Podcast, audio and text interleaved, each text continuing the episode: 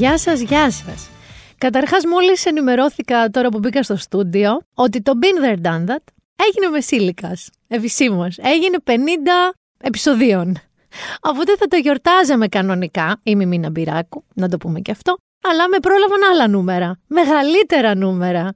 Νίκο μου, εκεί 7 χιλιαρικάκια να τα φύκω. Λοιπόν, είχαμε πολύ καιρό να το βάλουμε. Μέσα μου πίστευα ότι δεν θα χρειαστεί να το ξαναβάλουμε, αλλά πάρτε το ένα για να ακούσετε. Ο κορονοϊός επεκτείνεται, θα πεθάνουμε όλοι! Διότι φυσικά και θα πεθάνουμε όλοι, αλλά και όχι. Όχι όλοι. Όχι, όσοι έχουμε εμβολιαστεί, έχουμε λιγότερες πιθανότητες τέλος πάντων να τα κακαρώσουμε. Ε, είδαμε πια και νούμερα που δεν είχαμε ξαναδεί, παιδιά. Και 6.700 και 6.100 τόσο και 6.800 και πάει λέγοντας. Και η αλήθεια είναι ότι εγώ μέσα στο μυαλό μου άκουγα λίγο αυτό το τραγούδι.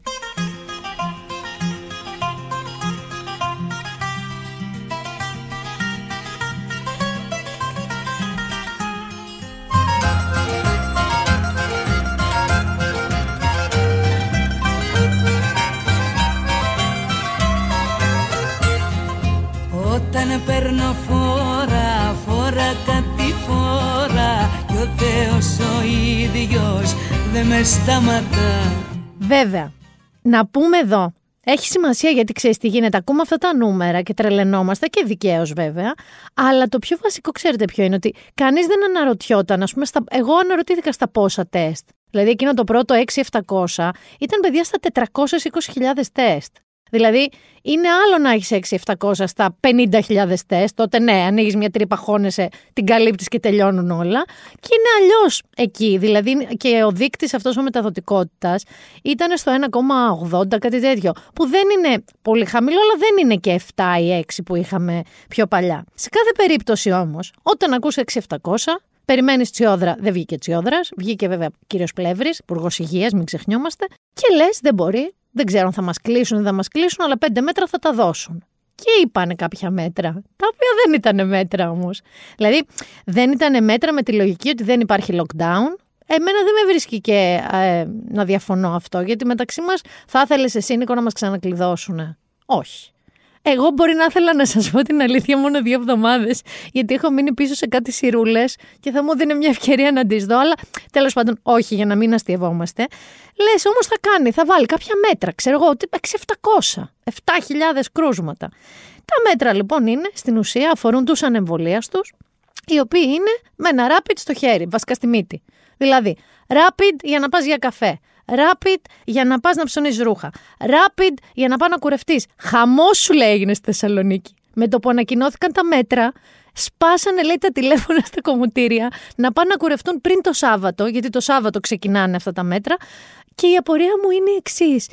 Άτε και πας να κουρευτείς χωρίς rapid. Για να πας πού κουρεύεσαι και χτενίζεσαι και βάφεσαι; Αφού πάλι rapid θα θες για παντού. Παρ' όλα αυτά, λες εσύ rapid παντού. Εκτός από πού λες εσύ, Νίκο μου. Elation. Φυσικά και αφήσαν κάποια ελεύθερα. Δηλαδή, μπορείς να πας και στο σούπερ μάρκετ χωρίς rapid, μπορείς να πας και στο φαρμακείο χωρίς rapid, μπορείς να πας και στην εκκλησία, βραδερφέ μου, χωρίς rapid. Και μην τυχόν και έχετε σκεφτεί τώρα εσείς ότι άλλη μια φορά που η εκκλησία τη καπουλάρει με τα rapid και τα πιστοποιητικά, γιατί ουέ και αλίμονο έχουν βγει, στην, ε, ε, έχουν βγει στη ρούγα θα έλεγα, όλοι οι υπουργοί και ο πρωθυπουργός για να μας εξηγήσουν, γιατί βασικά είμαστε λίγο άθεοι, λίγο παρτάκιδες, λίγο ηλιστές, λίγο θα καούμε στην κόλαση και ας ξεκινήσουμε σιγά σιγά. Δηλαδή, βγήκε και ο κύριος Άδωνης Γεωργιάδης στον Νίκο Ευαγγελάτο. Και είπα αυτά. Θα μιλάμε και λίγο τώρα λίγο σοβαρά. Υπάρχει ποτέ ένας Έλληνας που πιστεύει εσείς, κύριε Ευαγγελάτη, να μιλήσουμε τώρα τον Τζίπρα, γιατί θα μιλήσουμε με ένα σοβαρό άνθρωπο όπω είστε εσείς. Υπάρχει περίπτωση, κύριε Ευαγγελάτη, να εξηγηθείτε εσεί από την εκπομπή σας να πάμε να βάλουμε την αστυνομία σε έναν ιερό ναό για να κάνουμε έλεγχο αν έχουν rapid test; Το φαντάζεστε την εικόνα να μπαίνει η αστυνομία μέσα στην εκκλησία. Ναι, να πω το εξής, το σημειολογικό όμως. Μην μου πείτε ναι, να μου λέτε τώρα σοβαρά πράγματα. Ε, ναι, να μπει η αστυνομία στην εκκλησία, κάνει έλεγχο. Παρότι αντιστρέφετε τους ρόλους, εγώ δεν θα αφήσω την ε, πρόκληση ε, να φύγει. Να σας πω το εξής. Ακόμα και για συμβολικούς λόγους, η εκκλησία προφανώς δεν θα πάει. Δεν θα έχει την αστυνομία απ' έξω. Να μπει η αστυνομία στην εκκλησία. Αλλά κύριε απ' την άλλη μεριά, όταν, όταν ο έμπορος σου λέει ε, για να μπει κάποιος στο μαγαζί μου πρέπει να έχει ράπιτα την ανεμβολία τους και μετά θα φύγει από εδώ να πάει στην εκκλησία και θα μπει κανονικά. Είναι το ίδιο δεν πράγμα το νιώθει. η εκκλησία με τον έμπορο. Δεν το νιώθει ίσο. Μα δεν είναι ίσω.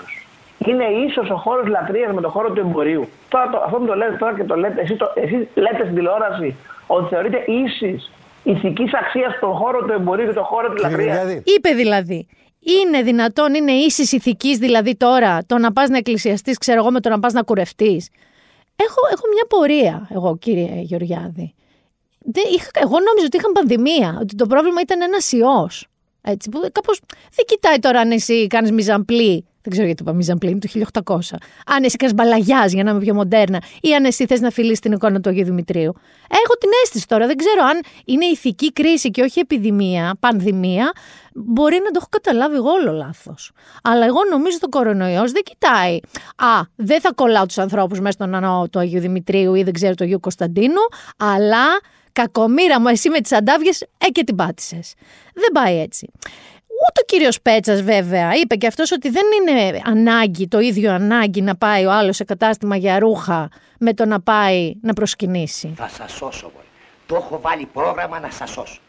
Μυαλό, μωρέ. Μυαλό, μωρέ. Πνεύμα και ηθική. Πνεύμα και ηθική. Ρεμπεσκέδες. Ελπίζω όλοι εσείς που νιώθετε μεγαλύτερη ανάγκη να πάτε για να ψωνίσετε ένα ζευγάρι μπότες, από το να πάτε να προσκυνήσετε, να ντρέπεστε αυτή τη στιγμή που μιλάμε, να έχετε κατεβάσει το κεφάλι και να ντρέπεστε. Και βέβαια ήρθε και ο κύριος Πλεύρης, έτσι, γιατί ερωτήθη ε, σε εκπομπή τηλεοπτική, γιατί είναι και ο Υπουργός Υγείας, ότι ξέρετε, δηλαδή πώς και από εδώ έτσι και από εκεί όχι. Δηλαδή πώς και πρέπει να κάνει rapid κάποιος ανεμβολίαστος που θα κάτσει έξω σε ένα καφέ, να πιει ένα καπουτσίνο, να φάει και μια μιλόπιτα, αλλά αυτός ο οποίος θα πάει μέσα σε μια εκκλησία και θα φυλάει μια εικόνα και ίσως θα χρησιμοποιήσει και ένα ίδιο κουτάλι με τους άλλους. Εκεί δεν χρειάζονται τα πιστοποιητικά. Ακούστε τι είπε και ο κύριος Πλεύρης. Υπάρχουν περιορισμοί στην κοινωνική και οικονομική ζωή, αλλά όχι περιορισμοί που υπήρχαν πέρυσι. Για εμένα, με συγχωρείτε, δεν υπάρχει επιστημονικό επιχείρημα που να λέει στον Υπουργό ότι μπορεί η εστίαση στους εξωτερικούς χώρους να λειτουργεί κανονικά και δεν μπορεί να λειτουργεί στους εξωτερικούς χώρου. Μα τι μεγαλύτερο επιχείρημα μπορεί να χρειάζεται κανείς από τις περσινές εικόνες που δυστυχώς αναπαρήχθησαν πάνω ομοιότυπε, κύριε Άρα η πρότασή σας. Πήγαιναν ηλικιωμένοι άνθρωποι, με συγχωρείτε. Πήγαιναν ηλικιωμένοι άνθρωποι, έβγαζαν τη μάσκα για να προσκυνήσουν την εικόνα. Ο ένας μετά τον άλλο. Αυτό είναι κάτι με όλο το σεβασμό στο θρησκευτικό αίσθημα με το οποίο κανείς δεν ε, έρχεται σε ε, αντιπαράθεση, για όνομα του Θεού. Εδώ όμως μιλάμε για προστασία της δημόσιας υγείας. Μη μου συγκρίνετε το, το, τα λαδάδικα με το προσκύνημα μιας εικόνας ιερής. Δεν υπάρχουν ειδικοί, δεν έχουν πει. Οι ειδικοί έχουν πει για την εστίαση. Δεν έχουν πει για την εκκλησία. Και εκεί που αρχίζει λίγο και εσύ μπουρδουκλώνεσαι και λες κάπως τα, μήπως τα έχω δει εγώ λάθος. Μήπως ρε παιδί μου, ξέρω εγώ τώρα τι να σου πω. Εγώ δεν είναι ότι είμαι άθεη, άθρησκη και όλα αυτά ή θα κρίνω τους ανθρώπους για την πίστη τους. Προς Θεού. Θέλω να το καταλάβετε αυτό. Απλά διακρίνω ότι η κυβερνητική πλευρά έχει βγει και πάει να προσανατολίσει μια συζήτηση που δεν ξέρω σε ποιους απευθύνεται. Δηλαδή, από πού και ως πού κάτι το οποίο είναι καθαρά ιατρικό και υγειονομικό ζητούμενο, Δηλαδή, πολλοί μαζί άνθρωποι χωρίς μάσκες, χωρίς έλεγχο, οι οποίοι φυλάνε π.χ. μια ίδια εικόνα ή υπάρχουν μέσα σε ένα χώρο χωρίς μάσκα και χωρίς πιστοποιητικά και χωρίς τίποτα. Ξαφνικά έγινε θέμα θρησκείας, ηθικής, αφηγήματος. Δεν νομίζω ότι είναι λίγο αποπροσανατολιστικό. Βγήκε όμως και ο Πρωθυπουργός. Εντάξει, βγήκαν οι υπουργοί. Είπαν αυτά που είχαν να πούν. Ότι μπαλαγιάζ δεν είναι το ίδιο με το προσκύνημα για όνομα του Θεού και της Παναγίας, pun intended. Βγήκε λοιπόν στο Μέγκα, έδωσε συνέντευξη στην κυρία Ράνια Τζίμα και στον κύριο Γιάννη Πρετεντέρη, μεταξύ άλλων, έτσι. Ε, θα σας πω και κάτι άλλο που μου χτύπησε πολύ άσχημα, αλλά και λογικά πια. Είπε και το εξής. Πέρα υπάρχει, υπάρχει το, το εξής ε, ζήτημα. Θα πρέπει να καταλάβουμε ότι η Εκκλησία είναι ανοιχτή χώρη λατρείας. Ε, ίσως ο κ. Τσίπρας δεν έχει αισθανθεί ποτέ την ανάγκη να μπει σε μια εκκλησία να ανάψει ένα κερί. Δεν υπάρχει κάποιος στην πόρτα να το ελέγξει, ναι. αν θέλει να το κάνει. Λοιπόν, από εκεί και πέρα, εάν υπήρχε τρόπος εφαρμογής του μέτρου αυτού, θα το συζητούσα. Αλλά το ζήτημά μας εδώ πέρα δεν είναι οι εκκλησίες μόνο. Είναι η πολιτικοποίηση του ζητήματος της πανδημίας και ένα ταυτοτικό παιχνίδι προς άγρα ψήφων, το οποίο δυστυχώς η αντιπολίτευση εξακολουθεί και το κάνει σήμερα. Εάν από, όλα, από όλη την κριτική που μας ασκεί ο ΣΥΡΙΖΑ, το μόνο του μέλημα είναι το αν θα έχουμε τεστ και για όσους μπαίνουν σε εκκλησίες και αν υπήρχε τρόπος αυτό, κύριε Πρετεντέρη και κύριε Τζίμα, να το εφαρμόσουμε. Δεν θα ήμουν αρνητικός. Στο λιανικό εμπόριο, γιατί θεωρείτε ότι είναι πιο εύκολο αρ... έμπορος ο οποίος έχει μόνος του ένα μαγαζί; Γιατί, γιατί ξέρετε γιατί, ότι είναι ένα μεγάλο γιατί, κομμάτι γιατί του εμπορίου υπάρχει, αυτό, για, να, να εξυπηρετεί τον πελάτη και ταυτόχρονα να ελέγχει γιατί, την είσοδο. Γιατί υπάρχει κάποιος στην πόρτα στην εκκλησία. Πολλές φορές δεν υπάρχει. Στι εκκλησίες πολλές φορέ δεν υπάρχει κανείς. Εν πάση περιπτώσει, για να το κλείσουμε το θέμα αυτό. Εάν υπήρχε τρόπος αυτό να εφαρμοστεί, θα ήμουν έτοιμο να το συζητήσω. Εδώ το έβαλε σε μια άλλη βάση. Βέβαια, άφησε και το, το όριξες και πάλι απόψε το φαρμάκι σου για τον κύριο Τσίπρα, ότι προφανώς δεν έχει νιώσει ποτέ την ανάγκη να ανάψει ένα κεράκι ο κύριος Τσίπρας για να δει ότι δεν υπάρχει τρόπος ελέγχου στις εκκλησίες. Και μάλιστα διευκρίνησε ότι πολλές εκκλησίες δεν είναι και κανείς μέσα. Έχουμε, Νίκο μου, τόσα κυκλαδίτικα ξοκλήσια στην Αθήνα, εμείς και δεν το ξέρω, στις μεγάλες πόλεις. Έχουμε τέτοια έρημα, ξέρεις, αυτά τα εκκλησάκια στη βουνοκορφή που πας μόνος σου και μπαίνεις και ανοίγεις και ανάβει το κεράκι σου. Όχι ο κύριος Τσίπρας, οι άλλοι. Γιατί εγώ έχω την αίσθηση ότι είπε ότι δεν υπάρχει κάποιος να ελέγχει στην εκκλησία. OK, okay, άμα είναι μια εκκλησούλα μόνη της και πάω να ανάψω ένα κερί εσύ, δεν κινδυνεύουμε.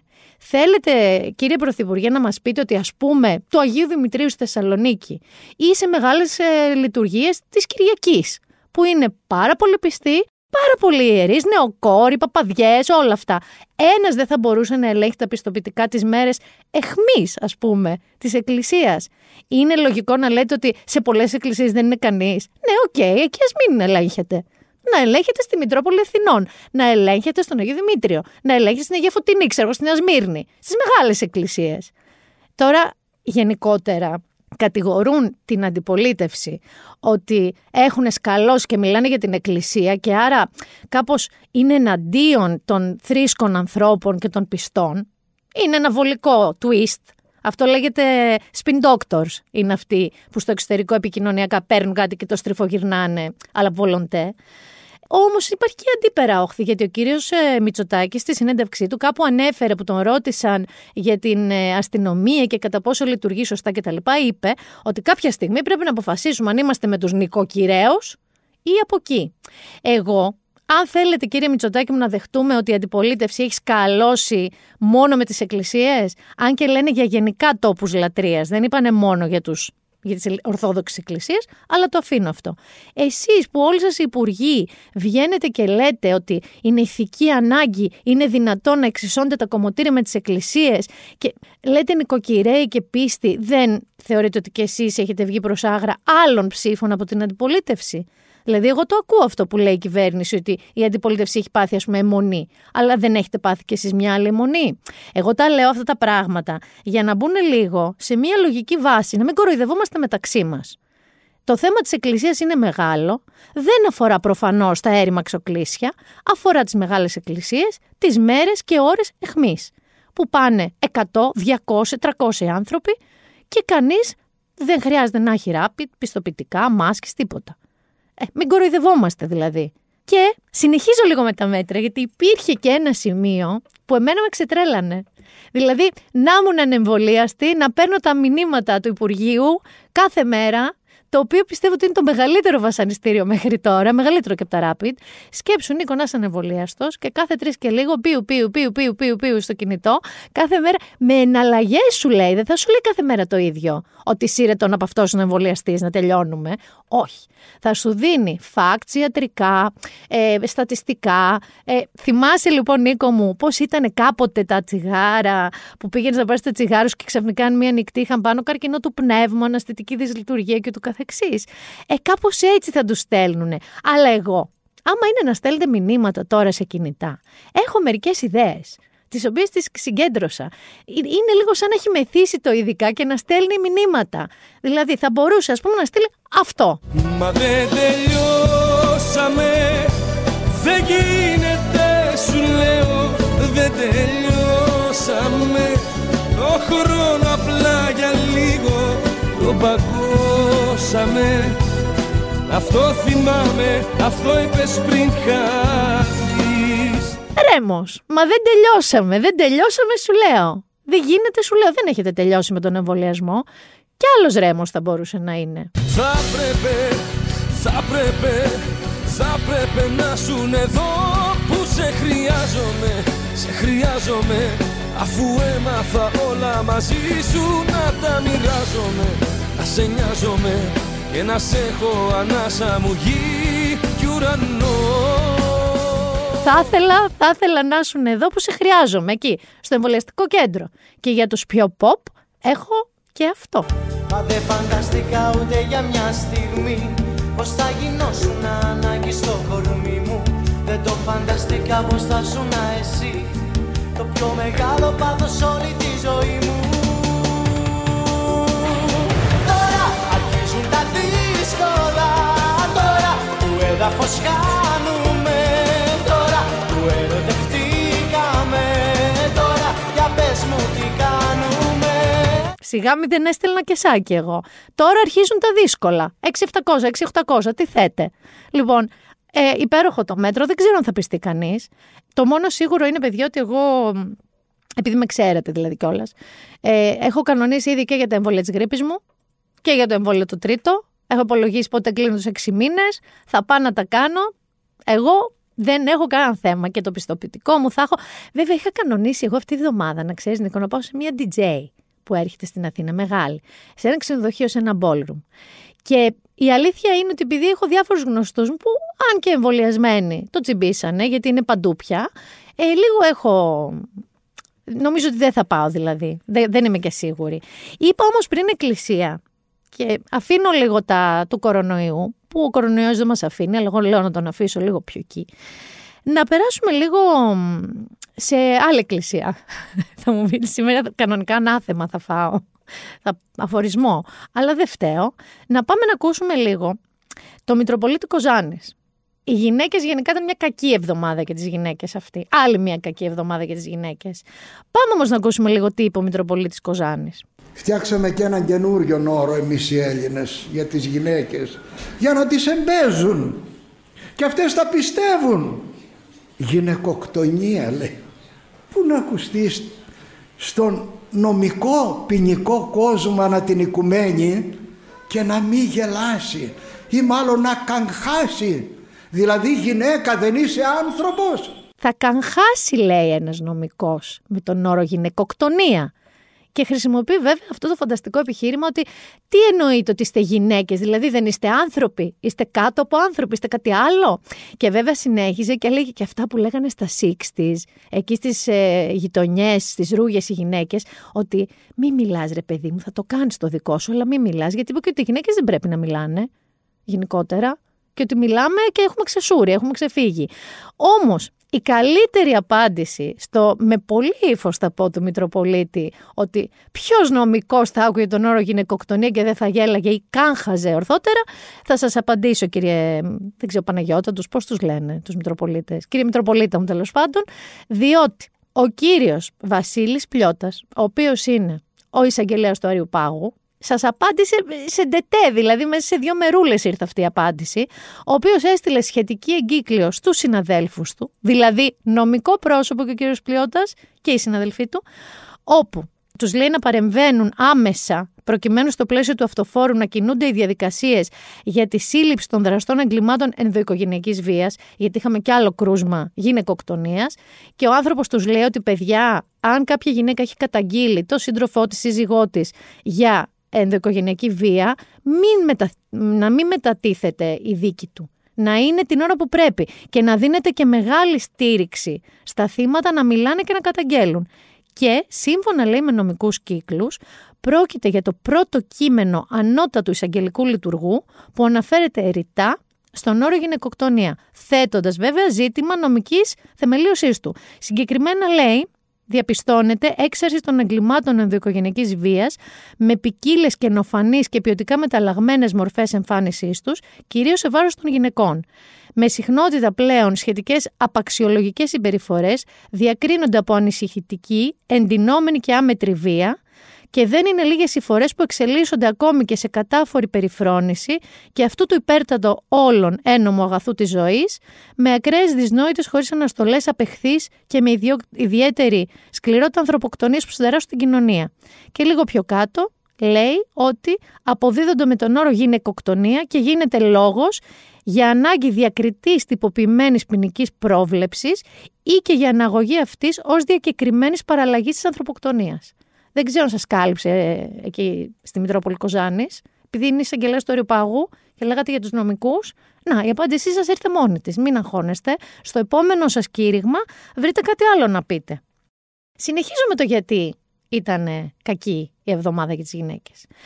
Το έχετε ζήσει, το είδατε, το λουστήκατε, το ποστάρατε, το κάνατε σερ και πολύ σωστό ήταν όλο αυτό, αυτό που έγινε με τον ε, Ξιαρχό και τις Ρίγες και την κοπέλα, την οποία ανέβασε, χωρίς βέβαια την έγκρισή της, βίντεο, κοροϊδεύοντάς τη, ε, φορώντας μια ρίγε μπλούζα και λέγοντας αυτό σε περίπτωση τώρα που το χάσατε, σας το αναφέρω, ότι μικρόν τον μαθαίνανε ότι οι οριζόντιες ρίγες παχαίνουν, άρα άμα είσαι εύσωμος δεν πρέπει να φοράς οριζόντιες ρίγες. Η κοπέλα το πήρε είδηση, έγινε ένα online ε, τεράστιο θέμα και δίκαια.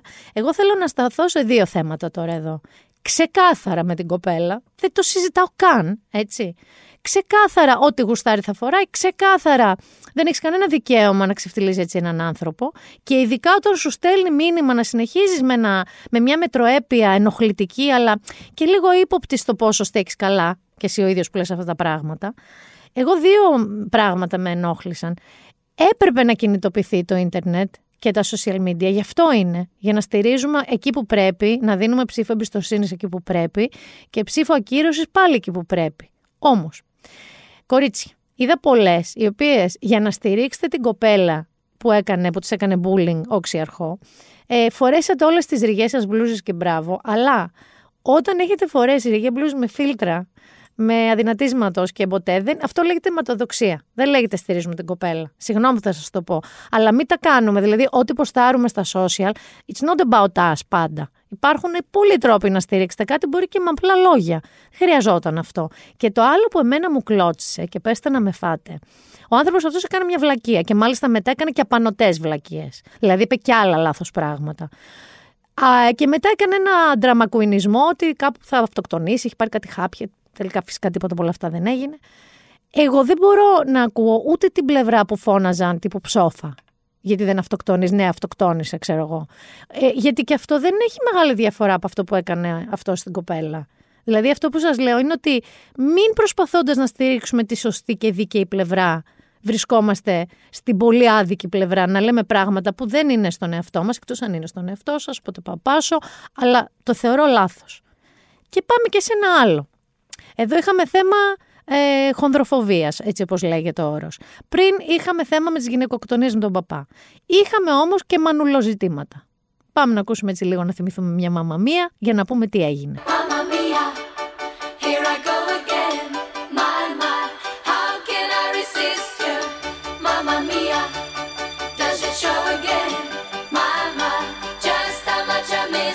Είχαμε λοιπόν δύο μανούλες στο στόχαστρο. Η πρώτη ήταν η Κατερίνα Στικούδη, δεν ξέρω αν είδατε στο Just the Two of Us, εμφανίστηκε 13 μέρες, δύο εβδομάδες κοντά μετά τη, γέννα, τη γέννηση του γιού της.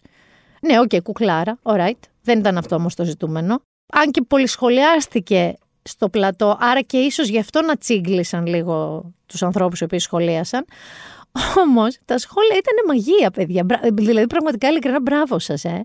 Σχόλια όπως: Όταν τα παιδιά μου πάντω ήταν 10 ημερών, δεν ήθελα να φεύγω από δίπλα τους, ήθελα να τα έχω αγκαλιά. Πρώτη μπιχτή. Δεύτερον, κάποτε έπρεπε να περάσουν 40 μέρες για να βγουν οι λεχόνε έξω. Τώρα ούτε, ούτε 20 μέρες και έξω. Δεν φοβούνται για το μωρό τόσα μικρόβια. Σε 13 μέρες βγήκε έξω μέσα σε ένα περιβάλλον με κορονοϊό και πολλές αρρώστιες. Άλλο. Πολύ ωραίο το κορμί για τη Στικούδη, αλλά κάθεται και κόσμος σπίτι του με 10 ημέρων παιδί. Τόση ανάγκη για χρήμα και προβολή. Μου αρέσει λέει που της λέτε και μπράβο και wow και πόσο κούκλα είναι και τη σωματάρα. Λες και είναι διαγωνισμός ποια θα γεννήσει και δεν θα της φαίνεται πιο γρήγορα. Απλά κρίμα, τα καταργήσαμε όλα πια. Οι 40 μέρες που πρέπει να μείνει η μαμά και το μωρό μαζί στο σπίτι δεν είναι τυχαίο. Και ότι χρειάζεται, μετά λέει η Στικούδη, ε, ψυχολόγο.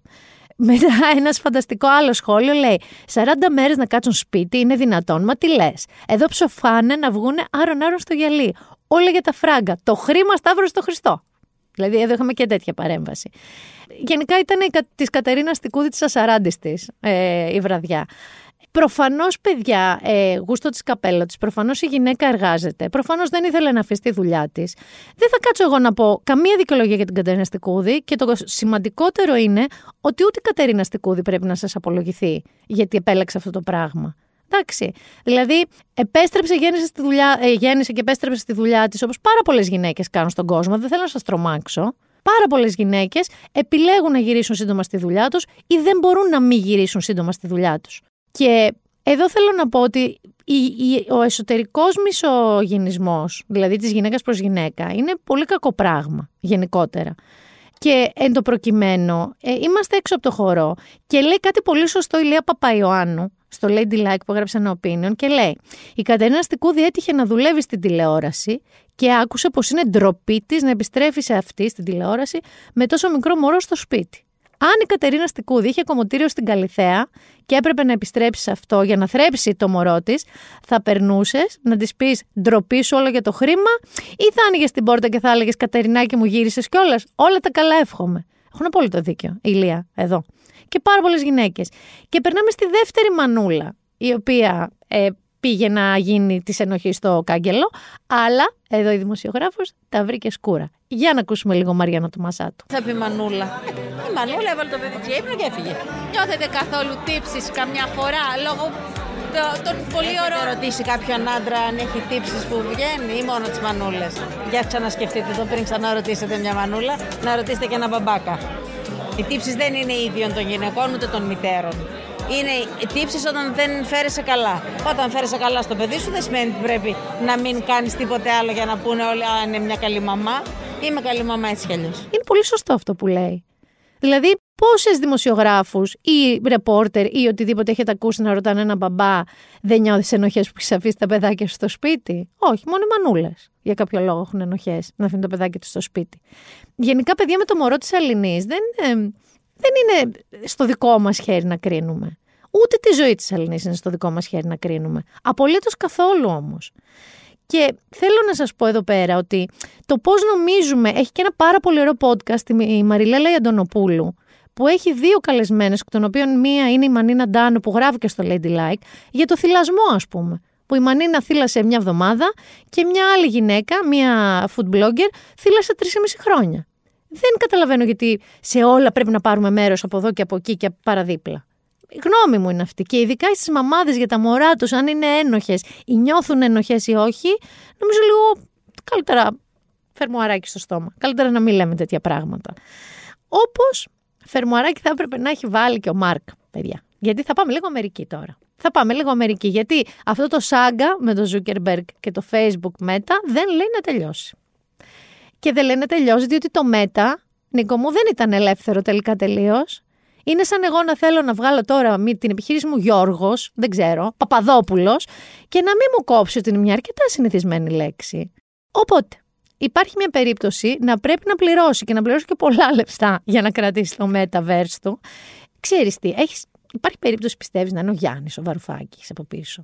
Δηλαδή αυτά τα πολλά λεφτά που έχει να πληρώσει να είναι όντως αυτό το μετακαπιταλιστικό, όπως το λέγαμε, υπερκαπιταλιστικό κάτι. Δεν θυμάμαι πώς τη λένε αυτή την οργάνωση του μέρα 25, 24, 25. Έξαλλο τον έχω κάνει τον κύριο Βαρουφάκη, συγγνώμη. Όμως, αν ο Μάρκ δεν θέλει να πληρώσει, γιατί δεν του πάνε και καλά οι μετοχές. Γενικά δεν του πάνε καλά τα λεφτά του. Έχουμε πρόταση. Αντί για μέτα, βάλαμε τραγούδια στο προηγούμενο podcast, αλλά τώρα θα μπορούσε να έχει αυτό. Κύστερα, κύστερα, μα δεν υπάρχει ύστερα. Κλείσαν ξανά τα σίδερα κι όλα τελειώνουν σήμερα. Είμαι σίγουρη ότι το κύστερα και ύστερα, συγκεκριμένα το ύστερα, δεν το έχει κανείς στην Αμερική σε τίτλο εταιρείας. Και είμαι σίγουρη ότι δεν θα πάει και πολύ καλά. Αυτό είναι μια άλλη ιστορία. Θα μείνω όμως λίγο στην Αμερική, να ξέρετε. Θα μείνω λίγο.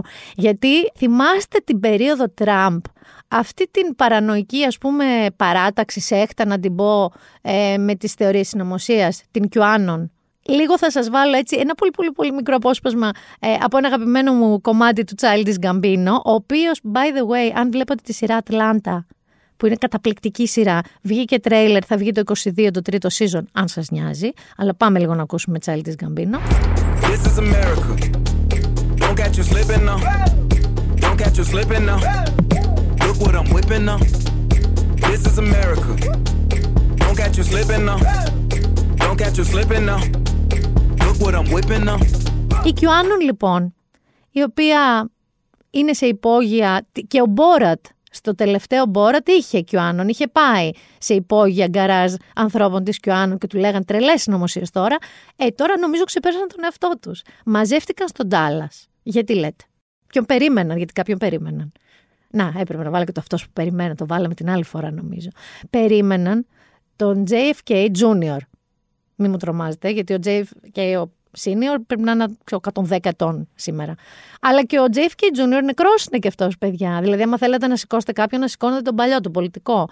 Ο γιος του JFK και της ε, Jackie Kennedy είχε σκοτωθεί σε ένα ε, ατύχημα με αεροπλάνο, ε, νομίζω κάπου στα early 90s, αν δεν κάνω λάθος. Οι άνθρωποι όμως της QAnon ήταν πεπισμένοι ότι δεν έχει πεθάνει. Πιθανότατα είναι στο ίδιο νησί με Jim Morrison, Elvis, Michael Jackson, ξέρω, όλους αυτούς. Και όχι μόνο δεν έχει πεθάνει, αλλά σκηνοθέτησε το θάνατό του, αλλά βρισκόταν και πίσω από την εκλογή Τραμπ. Διότι αν τυχόν ο άνθρωπος ζούσε, ποιον θα διάλεγε να στηρίξει και να βγάλει στην εξουσία, τον Ντόναλτ Τραμπ.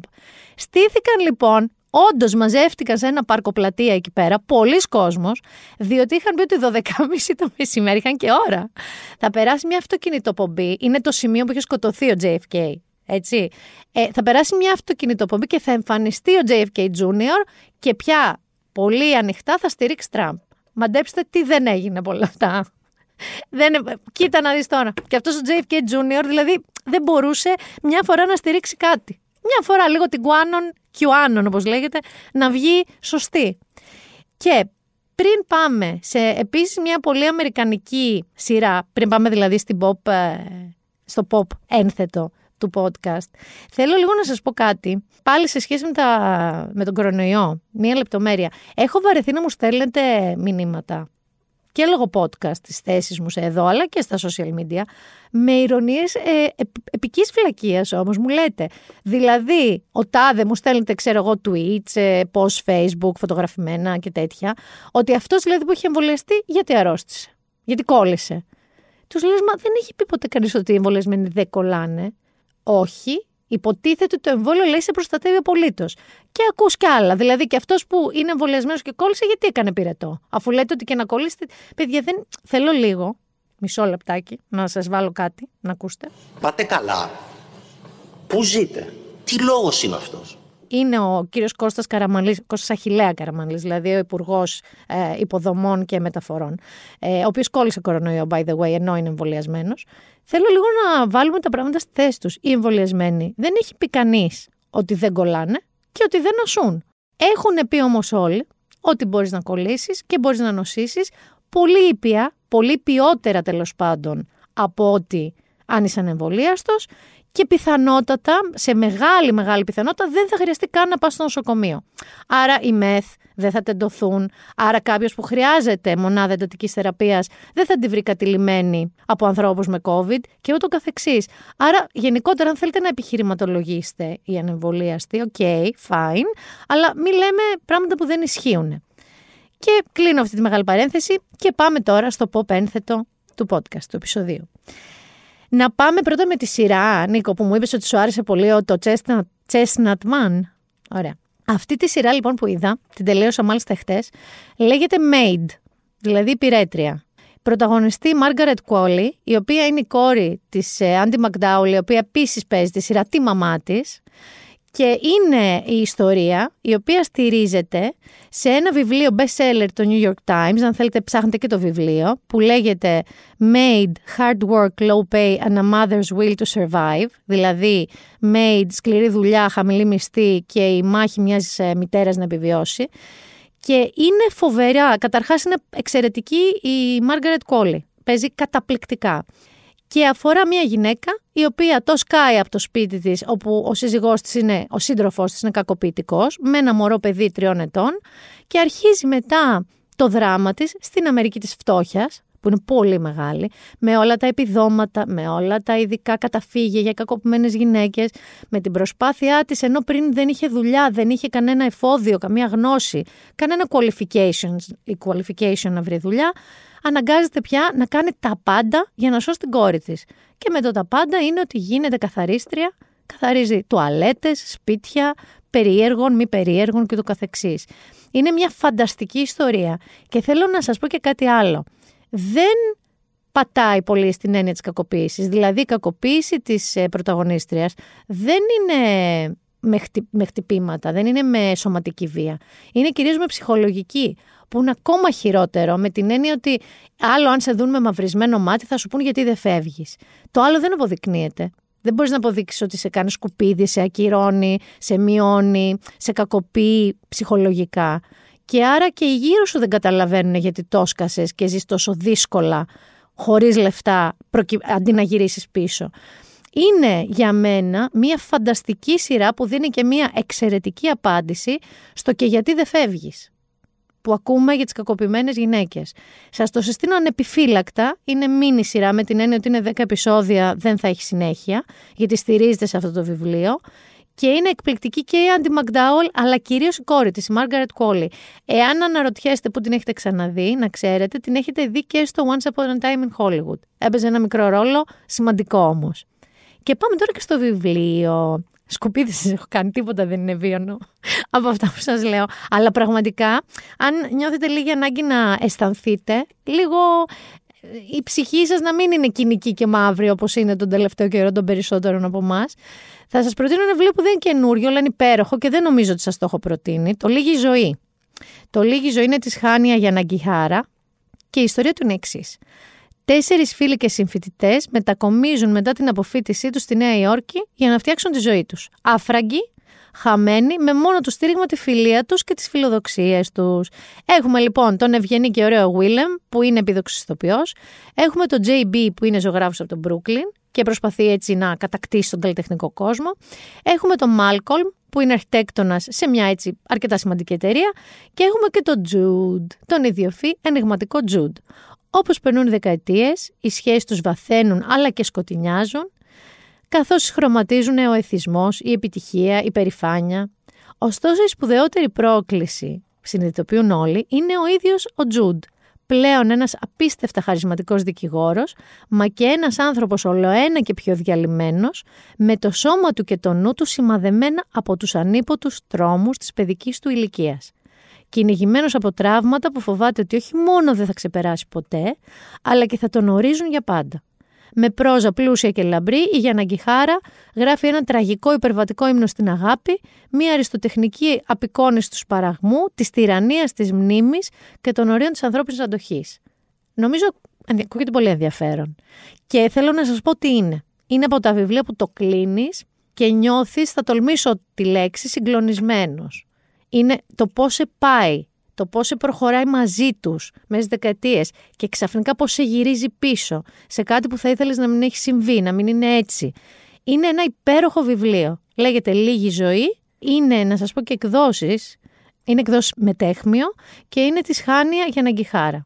Made, Netflix, σειρά, μίνι σειρά, Λίγη ζωή, βιβλιαράκι. Και εδώ θα σας χαιρετήσω θα σας πω καλό κατεβόδιο, καλό ραντεβού την άλλη εβδομάδα. Ήταν το Been There Done That, ήταν η Μίνα Μπυράκου. Δεν εύχομαι τίποτα, Νίκο. Δηλαδή, τα δύο προηγούμενα επεισόδια ευχήθηκα και 8.000, ξέρω, 7.000. Λοιπόν, προσοχή, τη μάσκα σας, ακόμα και αν είστε εμβολιασμένοι, είναι πάρα πολύ βασικό. Έχω πάρα πολλούς φίλους μου εμβολιασμένους που νοσούν.